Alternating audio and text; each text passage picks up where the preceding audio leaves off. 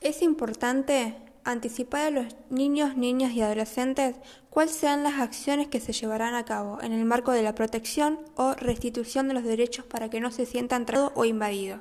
en su privacidad, ya que a partir de la denuncia pueden eh, modificarse su entorno familiar en el contexto de aislamiento obligatorio, puede que esto no sea posible. Por eso se buscará las formas de acompañar a los niños, niñas y adolescentes y jóvenes para que no eh, dejarlos solos en